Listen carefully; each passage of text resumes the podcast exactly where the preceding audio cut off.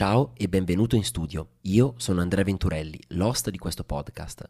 Prima di iniziare ti ricordo che se vuoi approfondire il legame che c'è fra tecnologia e creatività, ho creato una newsletter settimanale sul mondo degli NFT, i non fungible token, un nuovo settore a metà fra arte e business, criptovalute e tecnologia.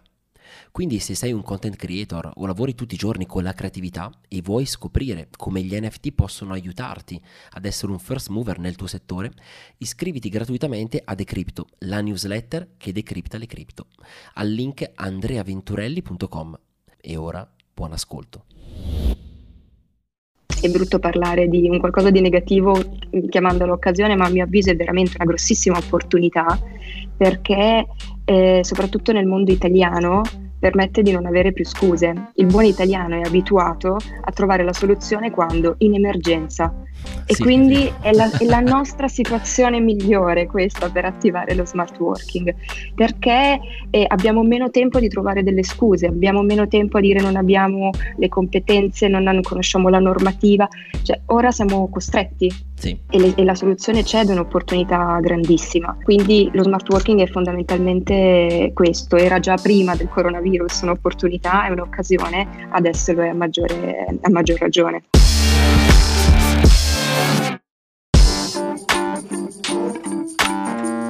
Benvenuti in un nuovo episodio di Studio, il podcast che parla di innovazione, creatività e tecnologia.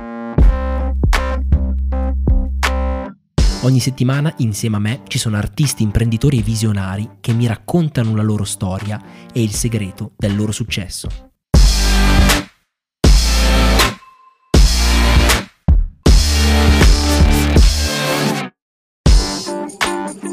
Io sono Andrea Venturelli e oggi ho registrato un episodio speciale di studio insieme a Deborah perché è proprio in questo momento di crisi e di panico in Italia per via del coronavirus che tante aziende, tanti professionisti si sono trovati a lavorare da casa, quindi a lavorare in smart working. E oggi cercherò di fare un'informazione corretta, un'informazione limpida e soprattutto utile perché ritengo che la disinformazione, quella grande, in questo momento, e ce lo ricorderemo, la stiano facendo i giornali italiani, i grandi media di comunicazione, i telegiornali, che l'unica cosa che stanno facendo è cercare di vendere più copie possibili, quindi fare titoli a chiappa like, a chiappa click, ma questa cosa è completamente controproducente e sta scatenando un effetto di panico tra le persone. Ecco, io quello che vorrei fare oggi è eliminare tutto ciò, evitare di parlare per esprimere un giudizio personale su questa vicenda, ma far parlare invece gli esperti. In questo caso ho parlato con Deborah che si occupa di smart working da parecchi anni. In questo episodio di studio Deborah ci ha raccontato che cos'è lo smart working,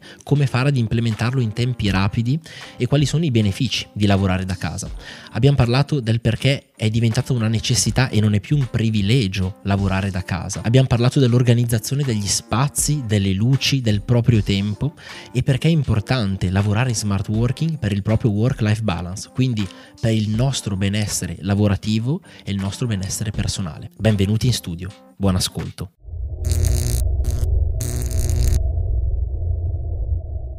Ciao Deborah. Ciao Andrea, ciao. Grazie mille per aver accettato di partecipare a studio in questa puntata un po', diciamo così, speciale, un po' improvvisata, proprio per parlare con te di smart working, perché noi avevamo già registrato una puntata insieme l'anno scorso, mi pare di ricordare, e noi oggi vogliamo parlare di smart working.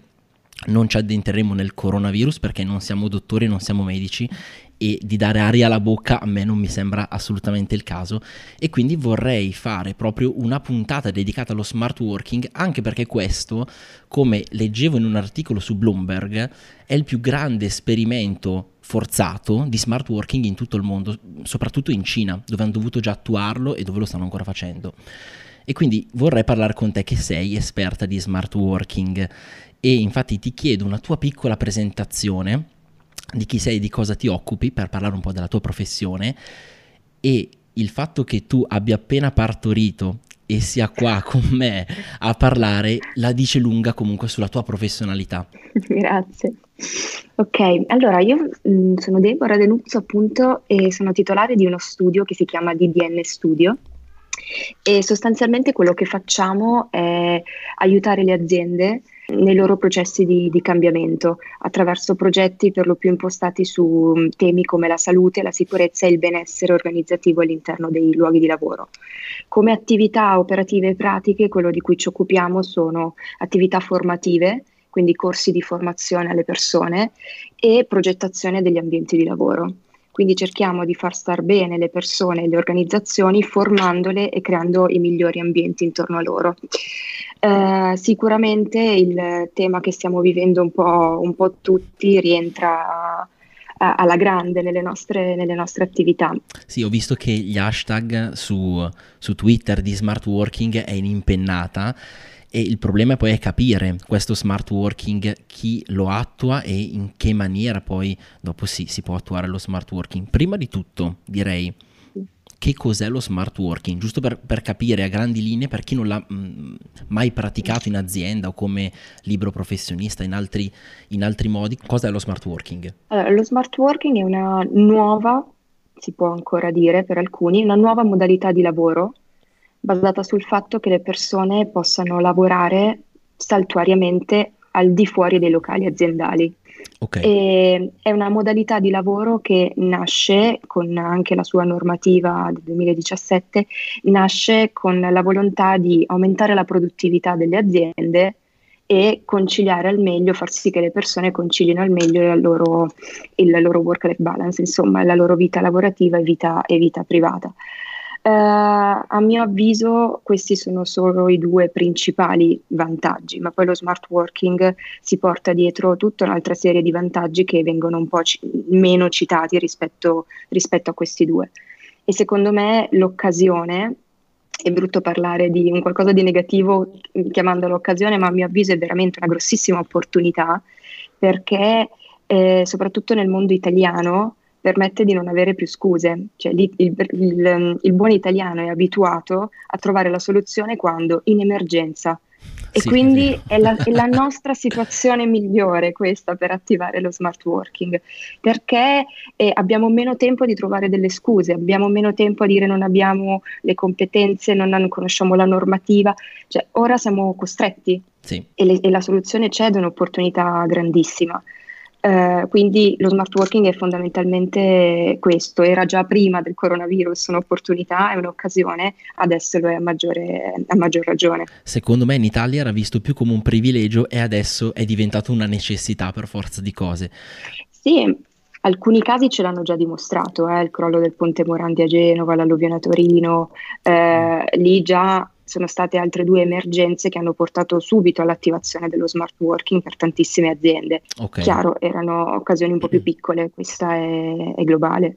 Sì, e secondo te l'Italia è pronta oggi come oggi ad affrontare un'emergenza, di lavorare, di mettere i propri dipendenti e anche i liberi professionisti eh, tutti da casa praticamente per riuscire un attimo a contenere il, questa, questa diffusione del virus? E se non si vuole fermare, sì, deve essere pronta, deve assolutamente essere pronta perché l'alternativa qual è? Chiudere, chiudere le aziende, non lavorare più e per quanto? Non sappiamo quanto durerà questa situazione. Cioè le aziende possono chiudere una settimana, due, mesi? Ci si può permettere di chiudere mesi, di non produrre per mesi? Come si può sopravvivere a livello lavorativo ovviamente eh, a mm. questa emergenza per non dover chiudere tutto. Ecco, quali sono secondo te i primi step che un'azienda deve fare? Allora, innanzitutto un'azienda deve eh, adesso, dato anche le novità del decreto legge del 23 di questo mese, del 23 febbraio, bisogna innanzitutto capire come le aziende si devono comportare in base a dove sono collocate geograficamente, perché alla normativa sullo smart working si è aggiunta una grossissima opportunità per le aziende presenti sul territorio lombardo e veneto, perché questo, questo decreto legge sta permettendo alle aziende di attivare immediatamente lo smart working senza dover eh, attivare tutte quelle mh, mm, quella burocrazia che invece la legge sullo smart working eh, obbligava le aziende. Ah, ok. Ad esempio, ad esempio la, legge, la legge originaria sullo smart working prevede che l'azienda che attiva una modalità di lavoro agile deve, stabilire, deve mm, scrivere tutta una serie di documentazione, formare i suoi lavoratori, eccetera. Per la Lombardia e il Veneto questo decreto legge, proprio per ehm, placare l'emergenza, sta permettendo di attivare subito lo smart working lasciando un attimo da parte eh, queste attività burocratiche. Ah, e anche questa è a ottimo. maggior ragione l'occasione di partire. Poi, quando lo smart working diventerà uh, la, una buona abitudine dell'azienda e non più, che è questo il nostro auspicio poi di chi, di chi si occupa di questa materia, Uh, ci si penserà se scrivere la policy, come, come, scrivere un accordo, eccetera, ma adesso non c'è tempo da perdere, adesso si può partire senza stare a, passami il termine, perdere tempo dietro, dietro la carta. Eh, si spera che questa cosa venga spinta a tutta l'Italia, non solo alle due regioni più, più colpite al momento, però è già un buon, è già un buon inizio. Per cui secondo me le aziende devono iniziare a capire eh, queste, le aziende presenti su questo territorio possono partire immediatamente eh, permettendo alle persone di lavorare a casa subito. Tutte quelle che già avevano attive politiche di smart working sono secondo me le più facilitate. Sono le più facilitate perché già lo facevano, già i loro dipendenti ne erano abituati, a loro non resta che magari aumentare i giorni alla settimana e farli tutti anziché eh, quei pochi che facevano prima o magari espandere lo smart working a tutta la popolazione aziendale e non solo a quella che magari eh, ne era coinvolta. Quelle che saranno secondo me un pochino più in difficoltà, ma che non vuol dire impossibile fare smart working, anzi, eh, sono proprio quelle che non sono presenti in queste regioni, Lombardia e Veneto, e non, ha, non, hanno ancora attive politiche di smart working. Queste sono secondo me le realtà, le organizzazioni che che faranno un pochino più fatica perché devono prima capire come si fa, perché ci sono tutti, okay. come ti dicevo, una serie di adempimenti da, da, mettere, da mettere in atto e poi partire, insomma. Noi stiamo dando per scontato adesso che quasi tutti possono lavorare in smart working. In realtà mh, mm, mi viene da pensare che tanti lavori non si possono fare da casa. Cioè il, mm. Tutti i lavori manuali, tutti i lavori magari di eh, contatto con il pubblico, per esempio eh, mia madre ha un negozio, non, lo, non, può vendere da casa. Ecco, eh, qual è la percentuale di persone che secondo te può iniziare a lavorare da casa da domani o almeno potenzialmente lavorare da casa da domani e quali invece sono obbligati invece a, a recarsi sul proprio posto di lavoro? Allora, sicuramente la, la, percentuale, la tipologia di lavoratori che possono subito iniziare a lavorare da casa sono, è tutto il settore impiegatizio, no? la, l'ambito ufficio, eh, chi non ha contatti importanti col pubblico, nel senso indispensabili col pubblico, ma li può avere da remoto con i vari strumenti che abbiamo a disposizione, mm, non vedo, non vedo assolutamente grosse difficoltà. Alla fine per fare smart working quello che sostanzialmente serve è un computer e un telefono, a volte basta anche solo un computer. Okay. Eh, chiaro, chi ha un negozio, chi... e lì va visto ogni caso, ogni caso ad hoc eh, perché ci sono anche tantissime, almeno sto, sto, vedendo anche sul territorio a Milano, tantissime realtà come negozi e quant'altro che stanno chiudendo comunque, eh sì. perché non c'è clientela. Quindi non è il negozio che vuole chiudere, è la gente che non entra al negozio e quindi cosa tengo aperto a fare. Bisogna un attimo capire qual è la circostanza specifica in ogni caso. Beh, per sdrammatizzare direi che è un po' come passare eh, agosto a Milano, che non c'è nessuno e i, i, posti chiudono perché tanto le persone non ci sono e Milano diventa deserta ad agosto. Ecco, io non sono a Milano, io vivo in Canada in questo momento, però mi interessa particolarmente perché sarò lì fra meno di un mese in realtà e quindi devo capire se eh, ci saranno i voli, come, come, sarà la situazione. E ehm, stavi dicendo adesso che per fare smart working in realtà basta un telefono, un computer, specialmente un computer.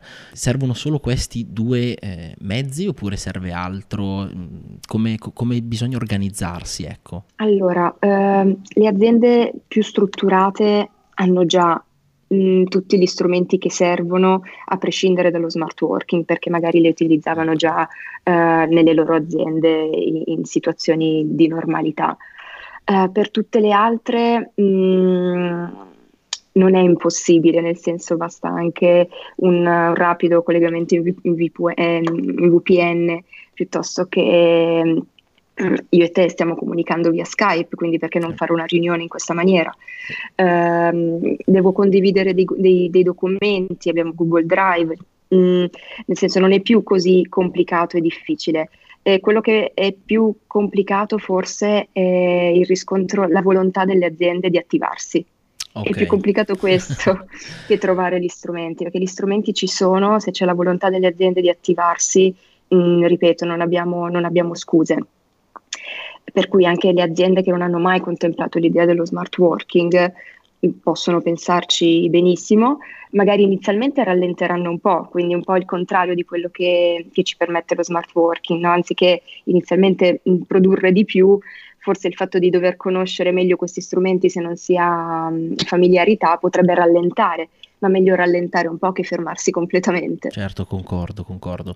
Ma mh, mm, adesso hai, tu hai citato Skype, eh, Google Drive. Io per esempio lavoro con una parte del team in Italia, perciò sono strumenti che utilizzo quotidianamente. Zoom per fare delle chiamate, Skype, eh, Slack per parlare con gli altri membri del team, Google Drive, Dropbox. Ci sono altri strumenti che tu consigli o che tu utilizzi invece proprio per lavorare da, da, da remoto? Allora, io più che sugli strumenti eh, ragionerei sugli non strumenti. Okay. Perché siamo così abituati ad essere sempre straconnessi eh, che o quando siamo in azienda ci chiamiamo per la qualunque o quando abbiamo questi strumenti appunto ci chiamiamo per la qualunque, invece sarebbe il caso di ragionare su ma ci sono delle attività che prevedono il fatto che io non mi, né, né, non mi debba né connettere, ma magari un'attività individuale che posso fare in una maniera diversa, perché secondo me lo smart working adesso, anche in questa situazione, può proprio permettere di ragionare su come lavoriamo.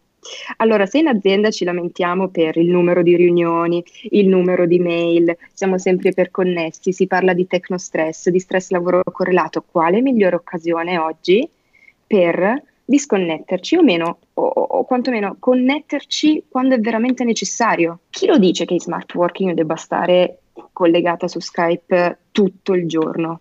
Sì, anche perché qua facciamo una grande distinzione fra lavorare in smart working e lavorare in azienda. Lavorare in smart working significa lavorare per obiettivi.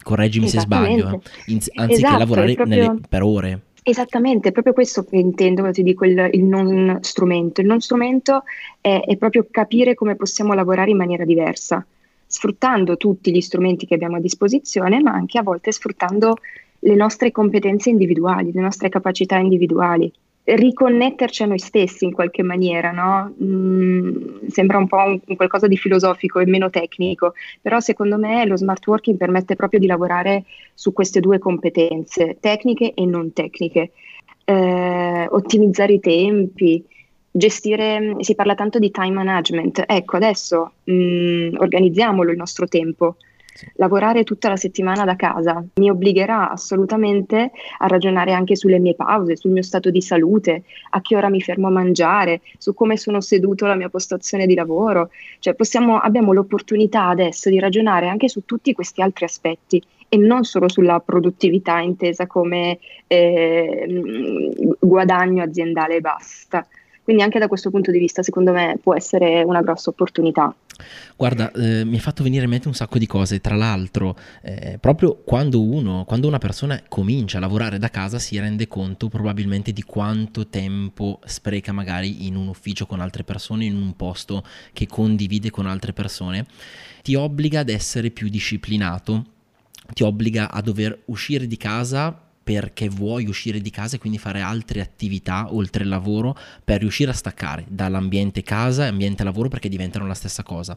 Qualche tips che tu consigli per chi lavora da casa, per chi dovrà lavorare da casa? Allora, sicuramente eh, pensare ai propri interessi, perché spesso quello che molti dicono è eh, sono sempre a lavoro, non ho tempo per fare altro. ecco, Ora il tempo per fare altro potrebbe esserci, non perché in smart working io non lavori, ma perché ho tutta una serie di, di tempistiche risparmiate, trasporti, eh, eh, pi- piuttosto che altri tempi che a lavoro non riusciamo a- ad avere liberi, ora abbiamo l'opportunità di averli, ma dobbiamo essere consapevoli di volerli sfruttare al meglio, nel senso che se io decido di lavorare otto ore al giorno, se non di più, e non staccare mai, sono io a deciderlo alla stessa maniera devo essere consapevole di aver bisogno di pause e di un quantitativo adeguato di pause. eh, piuttosto che ritorno al tema dello spazio, è, è, fondamentale lo spazio che mi creo a casa, nel caso appunto sì. di, di, di, lavorare smart working da casa, perché io sto vedendo ultimamente tante foto anche sui social di chi mh, presenta orgoglioso il proprio spazio di lavoro a casa con 10 centimetri per appoggiare le braccia eh, con stampante sul tavolo, cosa che magari non andrebbe proprio bene, eh, più tutta un'altra serie di, di questioni ai, alle quali non si, fa, non si fa attenzione. Allora, facciamo attenzione a quello di cui abbiamo bisogno, lo spazio che ci, ci, ci, serve per lavorare in base a quanta carta o magari non abbiamo carta da, da utilizzare, eh, piuttosto che l'illuminazione. Che illuminazione abbiamo a casa? Dove decidiamo di lavorare? E per quanto tempo mi fermo per mangiare? Per quanto tempo? Quindi secondo me lo strumento migliore che abbiamo a disposizione è la consapevolezza di noi stessi. Il fatto di, di darsi delle, delle, pause è anche un modo eh, per riscoprire dei nostri interessi. Dicevo prima, eh, tutte le volte in cui abbiamo detto non ho, non ho tempo per fare, ah vorrei fare quella cosa lì da, ecco, ora abbiamo l'opportunità di farlo. Iniziamo a pensarci, eh, non abbiamo la possibilità di uscire perché qui c'è il coprifuoco e, e, sono tutti chiusi in casa, va bene, benissimo, possiamo trovare altre attività da fare con noi stessi anche a casa. Che non siano necessariamente di lavoro. Sì, io infatti mi, mi soffermerei su attività per noi stessi perché una delle cose più belle che io mi ricordo della nostra conversazione lo scorso anno era la domanda quanto tempo ti prendi per te stesso? Porto i figli al parco, non è tempo per te, è tempo dedicato alla famiglia. Ecco, eh, mi soffermerei su questo discorso, il tempo per te, come, come, come gestirlo? Allora, il discorso figli torna sempre, mh, mm, è, è, molto presente perché le scuole, non so se sai che qui sono chiuse e quindi i figli sono a casa. quindi in questo caso cioè, dovremmo un attimo lavorarci su, su questo aspetto ancora. Eh, però appunto dicevo, il fatto di, di pensare a noi stessi è, il, è, come darsi un premio. Forse parlavamo proprio, proprio di questo, sì. perché non posso dedicarmi eh, 100% al lavoro in maniera eh, produttiva se non sono contento di, di quello che sono, di quello che faccio anche al di fuori della vita lavorativa. Stessa cosa con la famiglia non posso dare il 100% alla mia famiglia se ho dei malcontenti eh, in altre sfere della, della, mia vita. Quindi dovremmo proprio, eh, tutti abbiamo vite ricche e di, di, impegni e di cose da fare, però dovremmo proprio ritagliarci dei momenti premio. Eh, il momento in cui ci regaliamo la coppa del lavoro ben fatto, del, della brava mamma che sono stata, del bravo papà che, che sono stato. Questo non è facile non è facile perché appunto c'è una, mm, secondo me, una cattivi pensieri rispetto al tempo che abbiamo a disposizione. Siamo sempre concentrati alla quantità di tempo più che, più che alla qualità, a come lo impieghiamo questo tempo a disposizione. E lo smart working aiuta sicuramente a ragionare su, su, questi, su questi aspetti e a maggior ragione lo fa adesso nel momento in cui eh, le persone saranno sempre a lavorare da casa, quindi non solo alcuni giorni al mese o alla settimana, almeno le realtà che lo stanno, che lo stanno adottando.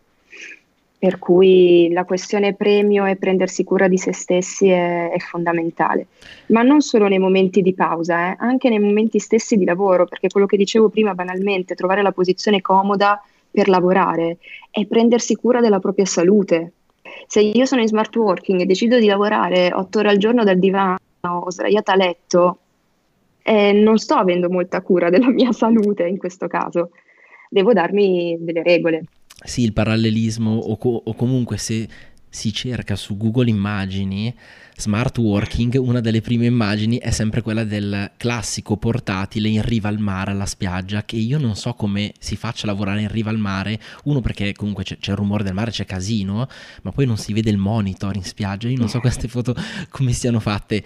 E, e la stessa cosa è lavorare a letto, lavorare sul divano, lavorare in pigiama. Io mi ricordo che appena ho iniziato appena ho aperto partita IVA e ho iniziato a essere un libro professionista, mi svegliavo, facevo colazione sullo stesso tavolo in cui facevo colazione poi lavoravo. ed era, e quindi restavo in pigiama, o peggio ancora, come ho detto anche in altre puntate, l'abbiamo detto in mutande tutto il giorno, se è estate, a lavorare. E questa cosa è deleteria, ti fa male perché non ti prendi cura di te. E viene meno anche il discorso delle, delle pause, appunto perché ah, sì. la pausa deve essere un cambio di attività, ma anche magari un cambio di ambiente e perché no il cambio di vestiario, faccio colazione in pigiama, poi mi cambio e inizio a lavorare. Eh, esatto. Eh, ok, sto lavorando, decido di fare una pausa, mi alzo, devo proprio staccare gli occhi dal monitor, devo cambiare posizione, devo stare in piedi, devo, devo fare altro. Sì. Okay? Pausa è proprio, è proprio questo, non è solo faccio dell'altro ma anche il come lo faccio. Guarda, peraltro io ho appena, come ti dicevo, implementato adesso nel, nel mio flusso lavorativo, proprio perché io lavoro da sempre per obiettivi e lavorare per obiettivi presuppone che devi essere tu organizzato perché puoi lavorare di notte, puoi lavorare di giorno, l'importante è che tu entro la deadline consegni il lavoro. Il problema di tutto ciò è che ci sono i social media, ci sono le mail, ci sono questi software di cui parlavamo prima, Slack, quindi in contatto con i vari membri del team che vanno a togliere la tua concentrazione mentale. Quindi uno dei, dei, metodi che sto utilizzando ultimamente è il metodo Pomodoro, non so se tu lo conosci, uno dei più famosi in realtà, metti un timer di 25 minuti, consigliano di mettere un timer fisico, proprio a forma di pomodoro, da cui deriva il pomodoro, credo, e tu fai 25, 25 eh, minuti di lavoro concentrato, quindi senza mail, senza social, io lo metto digitale il timer, quindi sul telefono, in modo tale che quando lo metto non ricevo alcun messaggio e se dovessi per caso prendere il telefono in mano inizia a vibrare, suonare, quindi non posso fisicamente proprio prenderlo. E poi hai 5 minuti di pausa e in quei 5 minuti di pausa ti suggeriscono di toglierti dallo schermo. Cioè vai, prenditi un caffè, fai una passeggiata, eh, respira aria fresca, non lo so, vai, vai al bar. E, ehm, e, devo dire che questo serve parecchio, piuttosto che fare magari due ore di concentrazione al computer che poi invece ti perdi verso la fine, così riesci a rimanere concentrato per un paio d'ore prima di prenderti poi una lunga pausa di mezz'ora. Ci sono dei, dei consigli che tu ci puoi dare a chi lavora da casa quindi anche semplicemente il tavolo, la sedia, eh, lavorare in quali ambienti lavorare, per esempio lavorare in cucina o cercare di dedicare una stanza, se si può, perché mi rendo conto che a Milano gli appartamenti costano tanto, lo so, anche io vivo in un, un appartamento piccolissimo a Milano, quindi come fare per ricavare e mh, poter trarre il meglio dal lavoro da casa? Allora, sicuramente se si riesce a ricavare uno spazio ad hoc è l'ideale perché eh, è uno spazio che io posso a fine giornata o prendere, chiudere, staccare un attimo e rientrare nell'altra parte della casa dove c'è il resto, il resto della vita. Questo ovviamente è, è, molto complicato perché non sempre se ne ha eh, la, la, possibilità. Sicuramente mh, non sarei molto per regole rigide ehm, o, o, schemi preconfezionati, nel senso che delle regole che possono andare bene per te, per me sarebbero un impedimento alla mia libertà lavorativa o viceversa. Quindi il comfort ognuno lo deve trovare con se stesso. Eh, comfort e consapevolezza di quello di cui ho bisogno, dicevo, dicevo prima. Eh, sicuramente la dimensione di, di, di, uno spazio di lavoro dipende da che lavoro devo fare perché c'è chi, ma questa stessa cosa vale per le aziende, eh?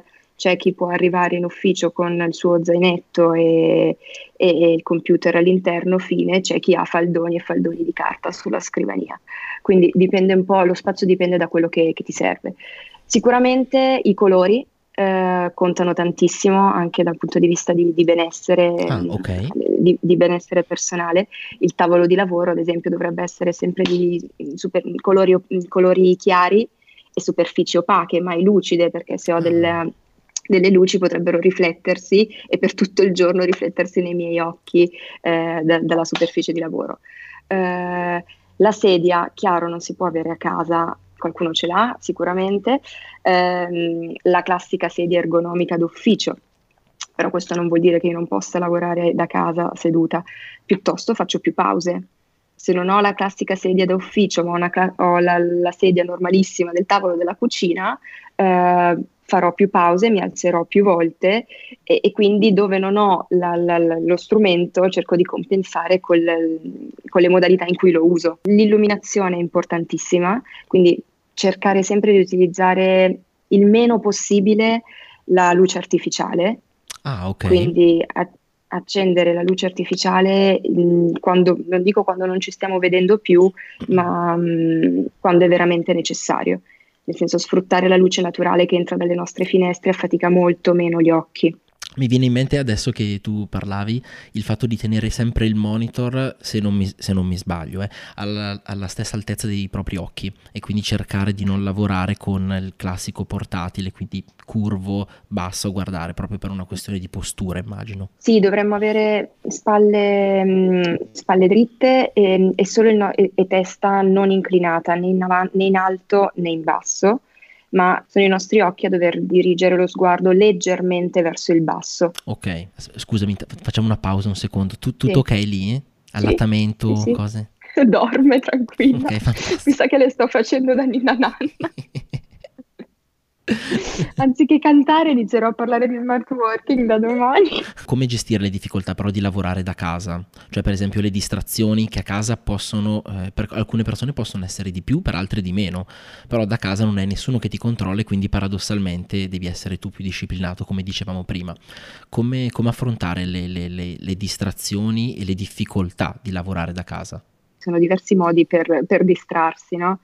A volte le distrazioni sono negative per il nostro lavoro e quindi dovremmo riconoscerle come evitabili il più, il più possibile, mentre altre distrazioni sono necessarie. Quindi dovremmo capire di che distrazioni stiamo parlando, perché alcune distrazioni sono proprio necessarie per far sì che riusciamo a staccare un attimo da quello che stiamo facendo, perché ritornare dopo magari qualche minuto di distrazione potrebbe portarci a essere più produttivi. Quindi non, non bandirei eh, tutti i tipi di distrazione in questo, in questo, caso. Cercherei di capire quali sono utili e quali meno. Quelle che sono meno utili, su quelle mi concentro per, per, um, per gestirle un, un, pochettino meglio. E gestirlo un pochettino meglio può essere fatto in qualsiasi modo, dalla tua tecnica del pomodoro a qualsiasi altra tecnica che ognuno di noi potrebbe, um, potrebbe avere. Uh, io ad esempio personalmente uh, creo dei riti. Dei riti che cosa vuol dire? Eh, a me piace iniziare a lavorare la mattina quando non sono nelle aziende a fare corsi di formazione, ma sono in studio. A me piace iniziare con una tazza di una bevanda calda. Per me quello è un rito, è un pronti via, sto iniziando, parto. Ed è il rito il momento in cui eh, inizio a leggere le mail, faccio tutta quella serie di attività che piacevolmente sono accompagnate da una bevanda calda finito il mio momento della bevanda calda, inizia un altro, mh, mm, altri tipi di attività. E quindi il mio modo di mantenere la concentrazione è associare ogni momento, eh, ogni attività specifica a un rito. Eh, riti sani, c'è chi ha il rito della sigaretta della va sigaretta, bene, esatto, nel senso ognuno può fare quello che, quello che vuole, eh, però se dovessimo ragionarla in un'ottica appunto di, di, benessere individuale e sul lavoro, se si cercano dei riti sani è ancora, ancora meglio. E il rito, più che l'imposizione, mi impongo di non guardare il telefono, perché poi siamo umani, a nessuno piace obbligarsi a non fare o fare delle cose. È normale che tu eh dici no, io non mi distraggo, però la voglia di guardare chi ti ha scritto su WhatsApp ti viene e quindi anche se non lo guardi, però ti sei già distratto anche solo col pensiero. Eh sì, perché come infatti dicevamo in un'altra puntata, il telefono non è, tu puoi dis- disattivare le notifiche del telefono, ma se il telefono ce l'hai dentro, perché è una, è una, è una cosa che hai nella testa, e quindi di continuare a guardare e disattivare le notifiche poi serve a ben poco. Per cui sì, secondo me una, una buona soluzione è associare il lavoro a momenti che ci piacciono. Okay. Può essere la lettura di un giornale a metà mattina e quindi stacco un attimo, leggo il giornale, ecco che lavoro anche su materiali diversi cartacei e non mi sto a leggere il giornale ad esempio sul PC. Altra idea potrebbe essere, potrebbe essere questa. E legarla comunque a momenti il più piacevoli possibili. Ascolta, fino adesso abbiamo parlato sempre dell'aspetto di chi lavora a casa, quindi dipendenti e liberi professionisti, mi viene da pensare. Punto di vista dei manager, come deve cambiare l'approccio di un manager che lavora in azienda rispetto ad un manager che è costretto a gestire le risorse umane invece in remoto? Eh, sicuramente mh, mm, deve accompagnare le persone, i suoi collaboratori nel um, lavorare nella maniera migliore possibile. Innanzitutto non seminando il panico, soprattutto in questo momento, mh, mm, dal oddio adesso come li gestisco tutti da casa, perché poi anche nelle conversazioni telefoniche piuttosto che nelle riunioni via Skype o, o altro, questa cosa i collaboratori la percepiscono.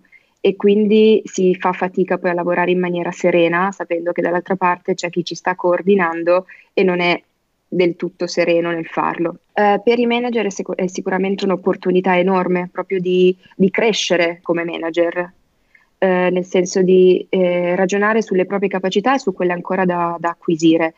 Sicuramente lo smart working lavora tanto, permette di lavorare tanto sul tema della fiducia, cioè mi fido di te e ti do il segnale che mi fido di te e non, non, deve passare come un sono costretto a fidarmi di te perché dobbiamo andare tutti smart working. Quindi è proprio una modalità di crescita del, del manager. Sì. Um, quindi oltre, oltre, a questo poi eh, fare insieme perché lo smart working può aiutare proprio a crescere sul lavoro di team. Eh, di cui si è sempre tanto parlato nelle aziende, ma poi effettivamente quanto sappiamo lavorare in squadra. E il lavoro in remoto, il lavoro agile è un bellissimo banco di prova, sia per i manager ma anche tra collaboratori e tra colleghi stessi. Cioè fidarsi delle persone non è, non è facile quando ci si vede, figuriamoci anche a distanza. Quindi il banco di prova è, è, perfetto, è perfetto in questo caso. Oltre alla dimostrazione poi di fiducia, dicevo, il fare insieme eh, vuol dire, secondo me, non imporre attività che devono essere fatte in un certo modo, ma ragionare insieme su come possiamo lavorare al meglio in una situazione di questo tipo, che ad oggi è di emergenza, ma si spera diventi la normalità. Lo smart working deve diventare la modalità abitudinaria, eh, non solo delle grandi aziende, ma anche delle piccole, piccole e medie. Per cui il manager ha un'ottima opportunità di crescita in questo caso.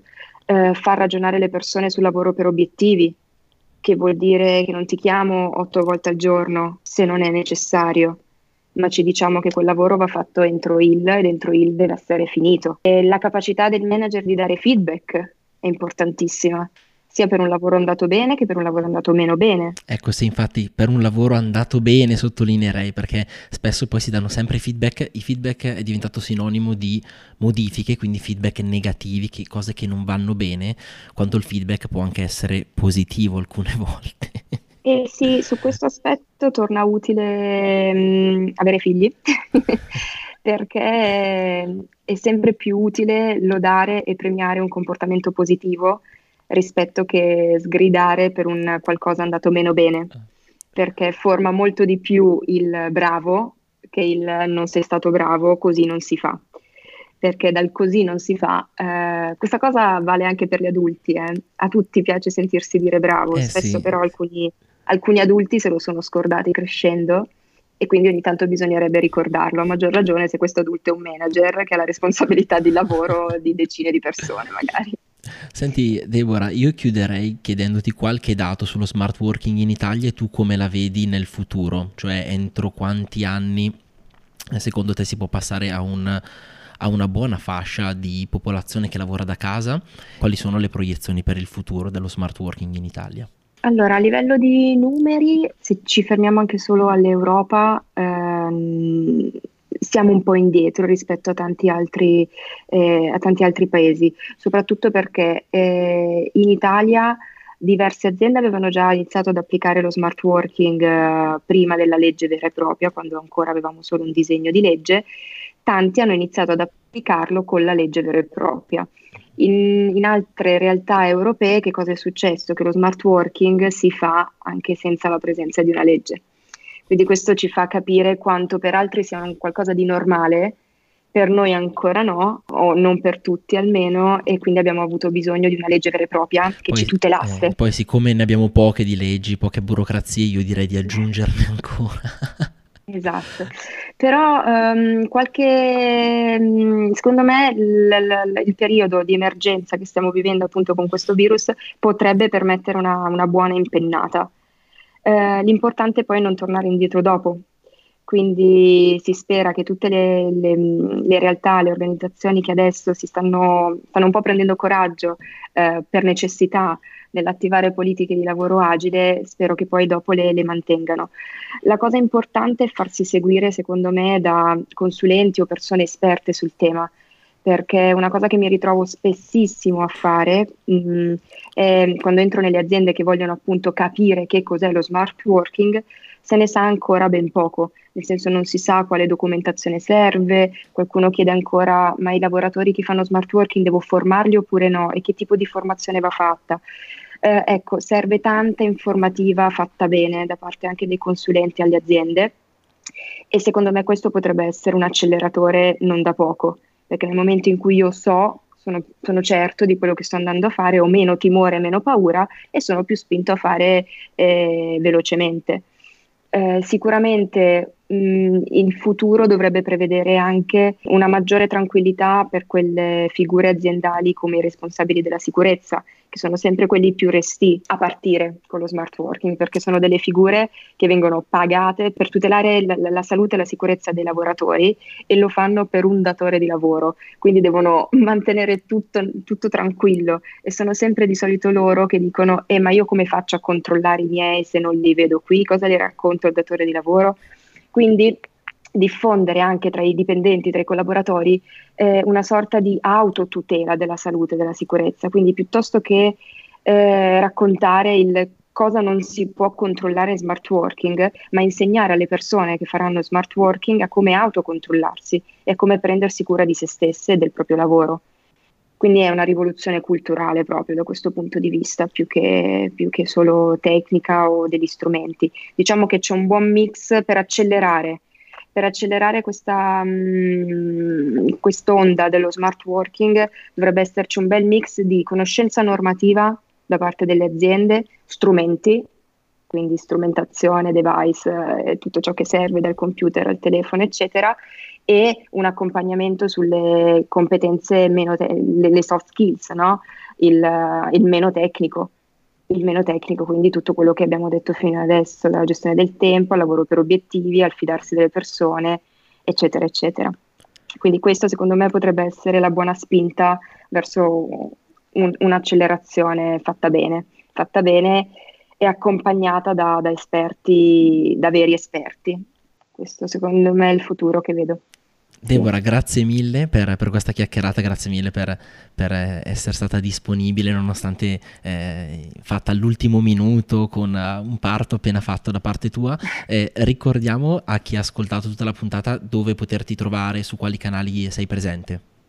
Allora, ehm, il nostro sito è mm, www.deboradenuzzo.it, la mail è info-deboradenuzzo.it e siamo anche sui canali mm, LinkedIn di DN Studio, okay. eh, Twitter e Facebook. Ok, perfetto. Oh, io spero che in Italia la, la, situazione si risolva presto. E niente, a te il meglio per il Canada e spero che quando tornerai in Italia speriamo... ci sarà una situazione più piacevole per te, insomma. No, speriamo di riuscire a tornare, tra l'altro, perché esatto. eh, vediamo come, come si evolve la situazione. Grazie mille, Deborah. Grazie a te Andrea. Alla prossima.